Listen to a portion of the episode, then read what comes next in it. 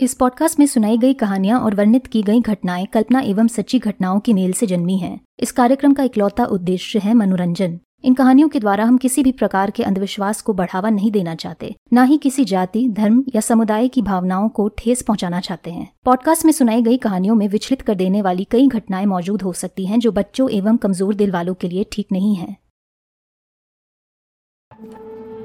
खौफ के अनेक अपरिचित रूपों की कहानियाँ। दिशा के साथ।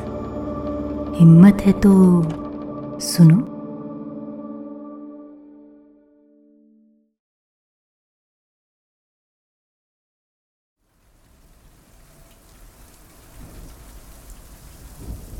तूफ़ान उन पर बिना किसी चेतावनी के बरस जाता है, क्योंकि उसका सुबह के अखबारों और वेदर रिपोर्ट्स में कहीं नामो निशान नहीं था। वो यूँ अचानक उमड़कर सबको हैरान कर देता है। चार दोस्त यहाँ हिमालयन फुटहिल्स की गोद में बसे और जंगलों से घिरे एक सुंदर से हॉलिडे रेंटल में अपना बैचलरेट सेलिब्रेट करने आए हैं। तूफ़ान के कारण इनका छोटा सा ये ग्रुप अब बिखर गया है। साक्षी और अदा मेन कॉटेज में रह गए हैं और सुरवीन और रति जो कुछ ही देर पहले प्रॉपर्टी का जायज़ा लेने घर के बाउंड्री पर बने उस छोटे से चौकीदार की कोठी की तरफ़ गए थे, अब वहाँ कॉटेज के चौकीदार के साथ फंस गए हैं। पंद्रह मिनट से मूसलाधार वर्षा हो रही है और जैसे ही घड़ी की सुई दस छू लेती है, बिजली भी एक झटके में छू हो जाती है। इस पार आउटेज के भी ठीक दस मिनट बाद जब बारिश अपनी तूफानी लय छोड़ अचानक धीमी पड़ जाती है, चौकीदार की झोपड़ी की ओर गई वो दोनों लड़कियाँ फिर भी वापस आने का नाम नहीं लेती। रहती है ना वहाँ? बिजली अभी भी बरस रही है बाहर। वो नहीं आने वाली इतनी जल्दी। अदा एक गहरी सांस छोड़ते हुए कहती है, साक्षी निराशा में अपना सर हिलाती है। दोनों दोस्त कॉटेज के बड़े से लिविंग रूम में मौजूद एक काउच पर बैठे हैं और उनके इर्द गिर्द अगर किसी चीज़ ने इस ब्लैकआउट में उजाला किया हुआ है तो वो हर थोड़ी दूरी पर ऑर्नामेंटल होल्डर्स में रखी गई मोमबत्तियों ने। दोनों अपनी दोस्त रति को बहुत अच्छे से जानते हैं। उसे फोबिया है, बिजली का। वो उन लोगों में से हैं जो ये सोचते हैं कि बाहर खुले में कदम रखते ही बिजली उनके सर पर ही बरस पड़ेगी। अब जब बारिश कम हो गई है, पर आसमान अभी भी लाइटनिंग स्ट्राइक से हर थोड़ी देर में उज्जवल हो रहा है। कोई चांस ही नहीं है रति और उसका साथ देती सुरवीन के चौकीदार की कोठी से वापस आने का। तो अदा और जल्द ही दुल्हन बनने वाली साक्षी अपने आप को मेन कॉटेज में अकेला पाते हैं। अपनी आखिरी साँसें लेते तूफ़ान के बीच, अंधेरे से घिरे और केवल कैंडल की रोशनी के सहारे बैठे। Out of the pair Ada is the one with nerves of steel वो उन लोगों में से है जिनका सेंस ऑफ़ एडवेंचर उन्हें इस तरह के गुमनाम कॉटेज में भी अकेले रहने की हिम्मत दे देगा। वो साक्षी को हौसला देने के लिए काउच पर उसे जकड़े बैठी रहती है और साक्षी भी हिम्मत के साथ साथ थोड़ी गर्माहट पाने के लिए अदा से चिपकी हुई रहती है। किसने सोचा था यार कि बैचलरेट की रात पर इतना ड्रामा हो जाएगा? साक्षी अपनी आवाज़ में थोड़ी हँसी घुलाकर कहती है, पर उसकी उखड़ी शक्ल ये साफ़ ज़ाहिर कर रही है कि वो थोड़ा बहुत बुरा फील कर रही है। अदा अपनी सीट पर थोड़ा और सीधा हो जाती है और साक्षी पर अपनी पकड़ थोड़ी और मज़बूत कर लेती है Oh, come on now. Parties and drinking and dancing, huh? That's all boring. वो कैंडल की रोशनी में जगमग ड्राइंग रूम को अपने हाथों से दर्शाते हुए कहती है this is a bloody adventure सोच तेरे पास कितनी इंटरेस्टिंग स्टोरी होगी पार्टीज़ में सुनाने के लिए अरे फ्यूचर में अपने बच्चों को क्या बताएगी तू? इस बात पर साक्षी के होंठों पर एक हल्की सी मुस्कुराहट खिल जाती है। अदा हमेशा से ही उनके छोटे से ग्रुप की वो सदस्य रही है जो हर सिचुएशन के पॉजिटिव साइड को देख पाती है। एक तरह से साक्षी को इस बात की खुशी है कि अगर उसे यहाँ किसी के साथ फंसना ही था तो उसकी कैंडिडेट अदा निकली। अगर उसकी जगह रति होती यहाँ तो दोनों का डर के मारे हाल खराब हो जाना था। अदा द्वारा दिए गए इस इंकरेजमेंट के बाद दोनों दोस्त यहाँ वहाँ की बातें करना शुरू कर देती हैं। वो क्या क्या नहीं डिस्कस करती। आगे आने वाले फ़ंक्शंस की तैयारियों से लेकर आउटफिट्स फाइनलाइज करने की कंफ्यूजन तक। इस बातचीत के चलते वक्त कैसे गुजर जाता है दोनों को पता भी नहीं चलता। और एक पॉइंट ऐसा आता है जब बातचीत में आए एक ठहराव के चलते। दोनों ये नहीं समझ पाते कि कॉन्वर्जेशन स्टार्ट हुए कुछ मिनट ही हुए हैं या कुछ घंटे। साक्षी एक बड़ी सी उबासी खींचकर अपने हाथ ऊपर हवा में खड़े कर देती है। उसकी नज़रें मेन डोर की तरफ़ टिकी है, जहाँ पर लकड़ी के बने उस भारी से दरवाजे के इर्द गिर्द, फ्लोर से सीलिंग तक के बड़े फ्रेंच विंडोज़ लगे हुए हैं। अंगड़ाई लेते लेते अचानक उसकी सांस अटक जाती है और वो अपने हाथ पैर छटपटाते हुए अगले ही पल एक दिल दहला देने वाली चीख निकाल देती है। अदा चौंक कर लगभग काउच से नीचे गिर जाती है। एन वक्त पर अपने आप को संभाल वो बिना कुछ कहे मेन डोर की तरफ़ देखती है। पर उसे वहाँ कुछ दिखाई नहीं देता। वॉट वॉट वो हड़बड़ाते हुए कहती है, पर साक्षी के मुँह से कोई जवाब नहीं निकलता। वो अभी भी उन फ्रेंच विंडोज़ को एकटक देखे जा रही है। उसकी आँखें खौफ से गोल अदा के पर्सपेक्टिव से, बाहर और कुछ नहीं, बस अंधेरे में डूबा फ्रंट लॉन दिखाई दे रहा है।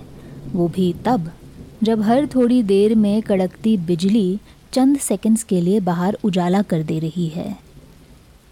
दूर क्षितिज पर, जहाँ कॉटेज ग्राउंड्स जंगल के पेड़ों में तब्दील हो जाते हैं, वहाँ बाउंड्री पर बने उस छोटी सी झोपड़ी की खिड़कियों पर भी अंदर से जल रही मोमबत्तियों की रोशनी चमक रही है। I am not sure Sakshi कहती है, और अब उसकी आवाज़ में डर कम और कन्फ्यूज़न ज़्यादा झलक रहा है। मैंने कुछ देखा खिड़की पर। अदा फिर एक और बार पीछे मुड़कर खिड़कियों की तरफ़ देखती है। वो एकदम से साक्षी की बात को नहीं झुटलाती। आखिर इस सुनसान इलाके में, जो चारों ओर जंगलों और पहाड़ों से घिरा है कोर्टयार्ड में कुछ भी या कोई भी हो सकता है। जानवर या इंसान भी। क्या पता प्रॉपर्टी का कीपर, यानी यहाँ का चौकीदार ही हो।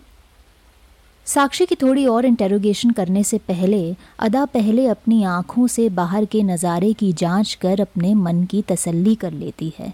फिर दोबारा अपनी दोस्त की तरफ़ मुड़कर उससे कहती है, बेब, मुझे तो कुछ नहीं दिखाई दे रहा यार। I you sure it wasn't your imagination अंधेरा है बाहर यू नो कभी कभी shadows में you end up seeing weird shit, like shapes and all अरे आई एम श्योर यार। साक्षी एकदम से छटपटाते हुए कहती है। फिर कुछ सोचकर वो थोड़ा शांत हो जाती है। एटलीस्ट कुछ तो था यार। अब अगर वो शैडो थी या something else I don't know but कुछ तो था हंड्रेड परसेंट अच्छा अच्छा ओके फाइन पहले टेक डीप ब्रेथ हाँ look at me like this हाँ ऐसे। अदा आराम से ऐसे कहती है, मानो किसी बच्चे से बात कर रही हो। सी फीलिंग बेटर ना अब सुन। I am not saying I don't believe you okay I do I am sure तूने डेफिनेटली कुछ देखा है बाहर but was it really what you think it was कुछ होता तो अब तक हमें पता चल जाता यू नो बिसाइड्स तूफ़ान अभी भी चल रहा है बाहर, माहौल ऑलरेडी थोड़ा स्पूकी है so sweetheart don't make it worse for yourself Ada Sakshi को थोड़ा शांत करने के लिए अपनी उंगलियों से उसके बालों को हल्का सा सहलाती है। और शादी के इतना करीब अपने आप को इतना स्ट्रेस क्यों दे रही है यार? रिंकल्स के लिए इतना डेस्परेट है क्या तू? इस बात पर साक्षी के होठों से हँसी छूट जाती है और राहत में उसके कंधे विजिबली झुक जाते हैं। पॉइंट तो तेरे पास हमेशा तगड़े होते हैं ना? वो मुस्कुराते हुए कहती है और फिर दोनों सहेलियाँ कुछ देर के लिए चुप्पी साध लेती हैं। इट्स ऑब्वियस अदा के इस इनक्रेजमेंट के बाद भी साक्षी का मन पूरी तरह से शांत नहीं हुआ है। वो हर थोड़ी देर में उन फ्रेंच विंडोज़ की तरफ़ बड़े नर्वसली देख रही है, पर उसके मुँह से फिर दोबारा चीख नहीं निकलती। करीब 10-15 मिनट के इस साइलेंस के बाद दोनों लड़कियाँ दोबारा इधर उधर की बातें शुरू कर देती हैं, और इस बार भी उनका ये कार्यक्रम बिना किसी इंटरप्शन के नहीं गुजर पाता। क्योंकि साक्षी अभी भी मेन डोर को फेस करते हुए बैठी है, उसे ही दोबारा बाहर के अंधेरे में कुछ दिखाई दे जाता है। पर इस बार वो चीखती नहीं है। बस कंफ्यूजन में एक टक दूर मौजूद किसी चीज़ को देखती रहती है। अदा अपनी दोस्त की लाइन ऑफ़ साइट को फॉलो करते हुए दोबारा खिड़की से बाहर देखती है। और इस बार उसे भी कुछ नज़र आ जाता है। घर के बाहरी बाउंड्री की तरफ़, जहाँ खुली ज़मीन जंगल के पेड़ों से जा मिलती है, उस छोटे से चौकीदार के मकान में तेज़ लाइटें जलती हुई नज़र आ रही हैं। तीखी सफ़ेद रोशनी घर के आगे वाली दीवार पर बनी किसी खिड़की से आ रही है, और हर थोड़ी देर में जल बुझ रही है। दोनों साक्षी और अदा इस टिमटिमाती लाइट को कुछ देर गौर से देखते हैं, पर फिर भी उसका मतलब नहीं समझ पाते। ये चौकीदार के यहाँ से आ रही है ना? साक्षी कंफ्यूजन में पूछती है। पर लाइट तो है ही नहीं यहाँ. So what's that I don't think that's electricity Ada कहती है but she doesn't sound so sure of herself ये तो कुछ टॉर्च जैसा लग रहा है. ए, एक मिनट वो काउच से उठकर खिड़की की तरफ़ बढ़ती है. कुछ देर और उन झिलमिलाती लाइट्स को ऑब्ज़र्व कर वो अचानक साक्षी की तरफ़ मुड़ जाती है। Oh it's it's that thing यार, वो क्या कहते हैं उसे? यार, नाम याद नहीं आ रहा। अदा अपने हाथ काउच पर बार बार बजाती है। मानो ऐसा करने से उसे वो रहस्यमय नाम याद आ जाएगा। अरे यार व्हाट वाज इट कॉल्ड वो वो लाइट्स या you know you like a sound जो आप किसी सीक्वेंस में बजाते हो you know to give messages in stuff पुराने ज़माने में सब यूँ ही सीक्रेटली कम्युनिकेट क्या करते थे in all those spy movies अरे व्हाट वाज इट यार? मर्स कोड साक्षी पूछती है। हाँ यस दैट्स इट अदा ताली बजाते हुए कहती है मॉर्स कोड मॉर्स कोड जैसा लग रहा है। वॉट यू थिंक पर सवाल ये है, क्यों? वो दोबारा खिड़की की तरफ़ मुड़ती है। हम श्योर सुरवीन या रति को मॉर्स कोड का एम भी नहीं पता है। हंड्रेड परसेंट श्योर तो फिर ये चौकीदार का काम हो सकता है ना?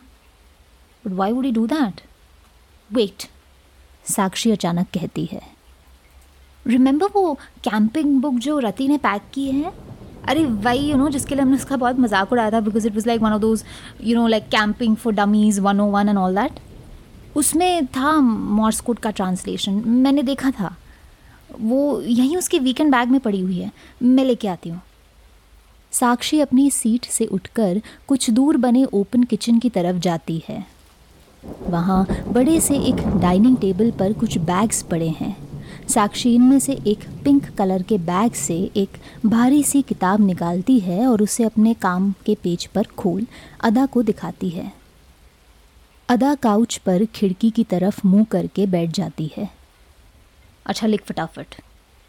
साक्षी अपने फ़ोन के नोट्स ऐप पर ट्रांसलेशन लिखनी शुरू कर देती है। करीब आठ दस मिनटों के ट्रायल एंड एरर के बाद आखिर एक क्लियर मैसेज उभर कर सामने आता है। स्टे अदा एक गहरी सांस छोड़ते हुए फ़ोन पर टाइप किए गए शब्द को पढ़ते हुए कहती है, What the? Do you think कुछ गड़बड़ हुई है?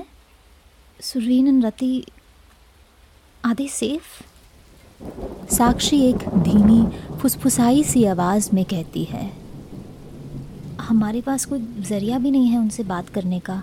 फ़ोन में सिग्नल भी नहीं आ रहा है। एंड आई रिमेंबर वो चौकीदार अंकल के पास एक रेडियो है but we don't have one अगर इस मैसेज की माने तो बाहर जाना भी रिस्की है। I don't know what they're talking about but कुछ भी हो सकता है यार। मैंने पहले ही कहा था दोनों को, मत जाओ ऐसे बाहर अंधेरे में, पर वो सुनते थोड़ी ना है। ढीठ है एक नंबर के दोनों। अरे यार, तू अपना बीबी क्यों बढ़ा रही? काम डाउन अदा प्यार से साक्षी के कंधों को सहलाते हुए शांत करने की कोशिश करती है। टेंस सिचुएशंस में साक्षी अक्सर यूँ बड़बड़ाने और ओवरथिंक करने लग जाती है। इट्स ओके बेब दोनों बच्चे नहीं हैं और अपना ख्याल रख सकते हैं। If we start freaking out हम इस सिचुएशन को और बिगाड़ देंगे। हंड्रेड परसेंट ये चौकीदार का मैसेज है। रिमेंबर उन्होंने हमें दोपहर में बताया था कि आसपास जंगल होने के कारण यहाँ काफ़ी time you know like animals आ जाते हैं cheetahs and all I am sure he means that only so let's wait and find out okay हम और सुरवीन रति दोनों चार दीवारी के अंदर सेफ़ हैं अभी। ठीक है? अदा की बातें सुनकर साक्षी विजिबली रिलैक्स हो जाती है। माना कि उसके चेहरे पर अभी भी कुछ शिकन है।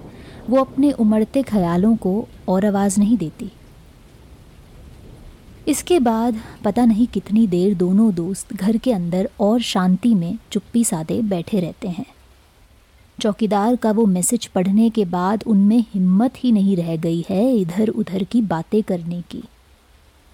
एक पॉइंट पर तो वो झिलमिलाती लाइट्स भी बंद हो जाती हैं और उनके साथ कुछ रह जाता है तो तीव्रता से पिघलती जा रही मोमबत्तियों की छटती रोशनी के सहारे मुश्किल से दूर किया हुआ अंधेरा। ऐसा लगता है मानो ये अंधेरा उनसे कुछ ही दूर घात लगाए बैठा है। मोम की आखिरी बूंद के टपकने का इंतज़ार करता हुआ।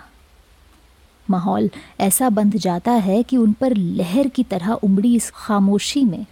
दोनों लड़कियों को अपनी धड़कनें भी सुनाई देने लग जाती है, जो पहले घड़ी की टिक टिक के सहारे चलकर वक्त गुजरते गति पकड़ने लगती हैं। पाँच मिनट का सन्नाटा, या शायद पाँच घंटों का, इस घड़ी में कहना मुश्किल है। और फिर दोनों लड़कियाँ शौक में उछलकर एक दूसरे को थाम लेती हैं। अक्सर ऐसी सिचुएशंस में हौसला रखने वाली अदा भी हिचकिचाती हुई नज़र आ रही है और उसकी इस हेजिटेशन को देखकर साक्षी का डर नया आसमान छू लेता है।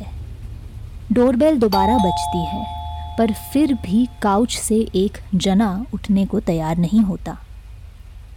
बेल के बाद आती है दरवाजे के खटखटाने की आवाज़। काउच पर गिरे पड़े दोनों दोस्तों में से किसी की भी हिम्मत नहीं होती।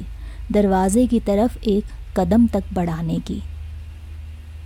पर फिर नॉकिंग, बैंगिंग में तब्दील हो जाती है।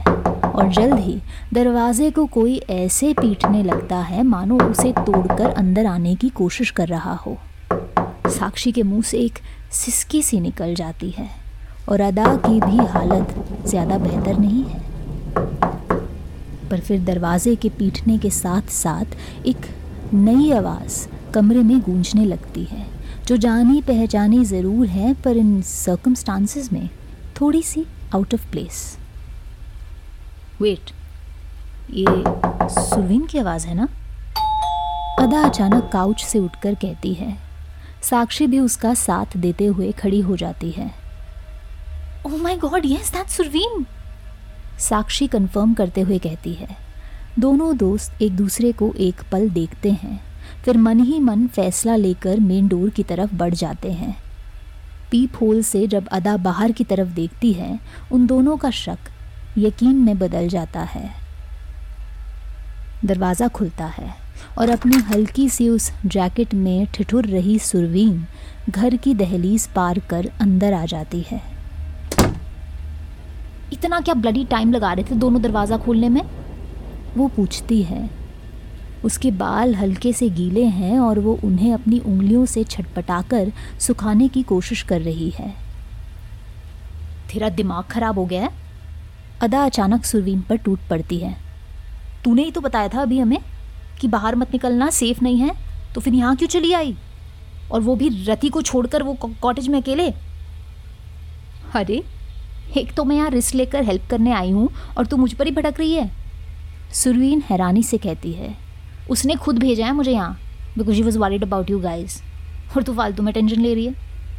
वी डोंट नो अगर तुम्हें हमारा मैसेज मिला था, इसलिए तो मैं यहाँ आई हूँ कन्फर्म करने.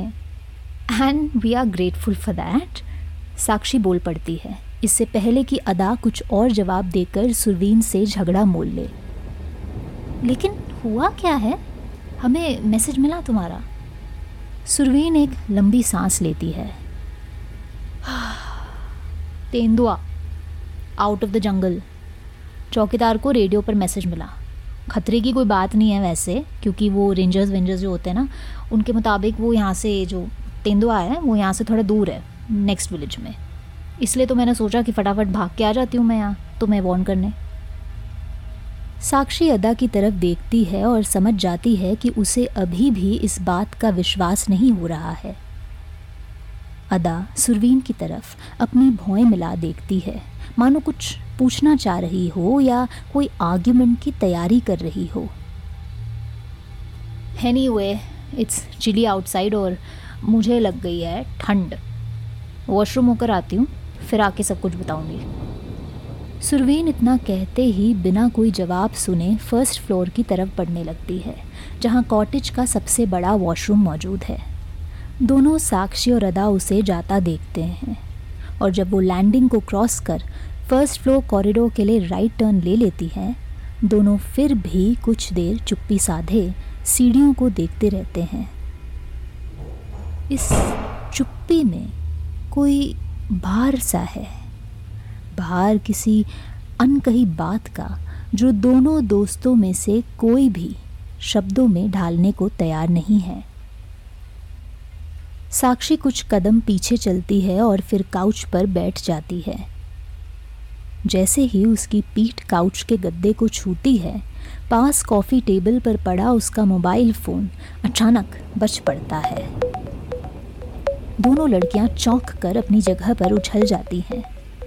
साक्षी का हाथ फ़ोन पर झपट्टा सा मार देता है और कॉलर आईडी पर नज़र जाते ही वो कॉल को स्पीकर पर लगा देती है।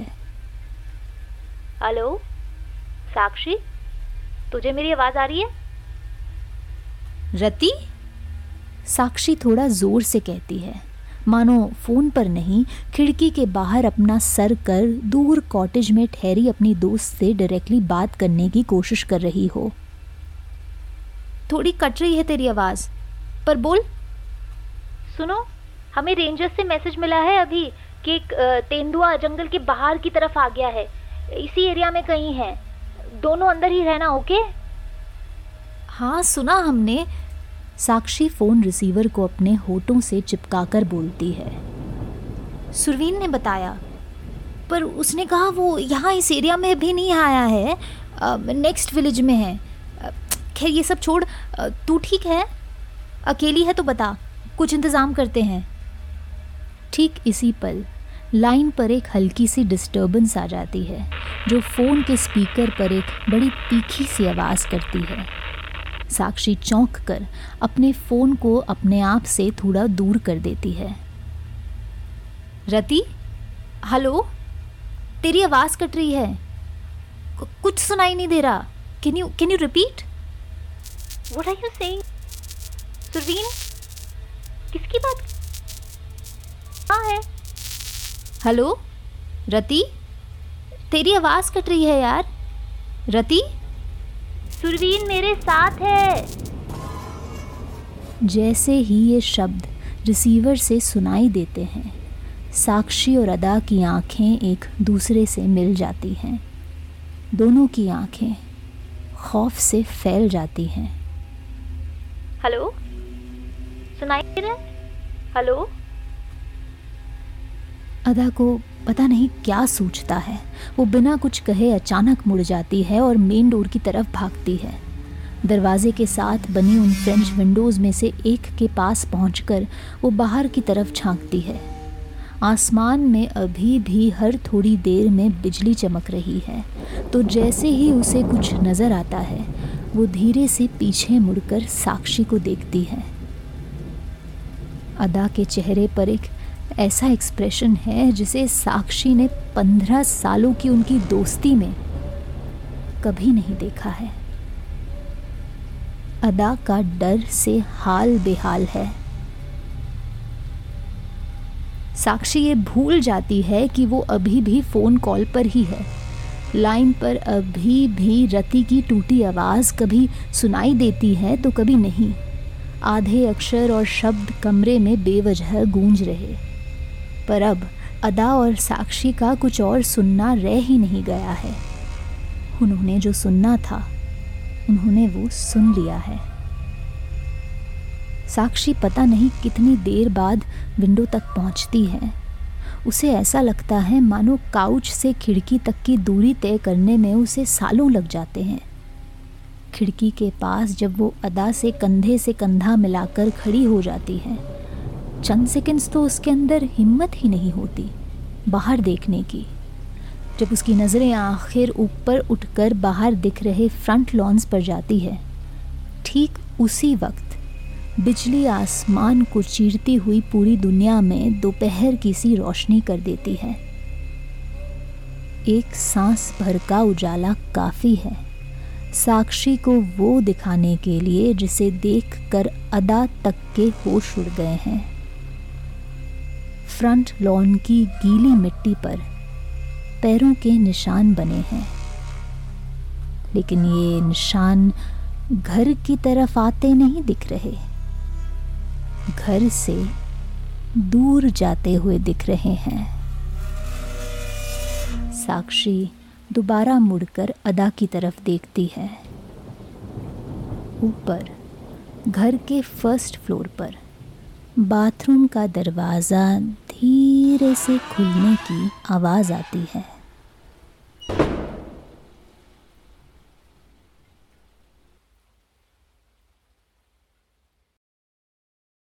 आप सुन रहे थे अपरिचित।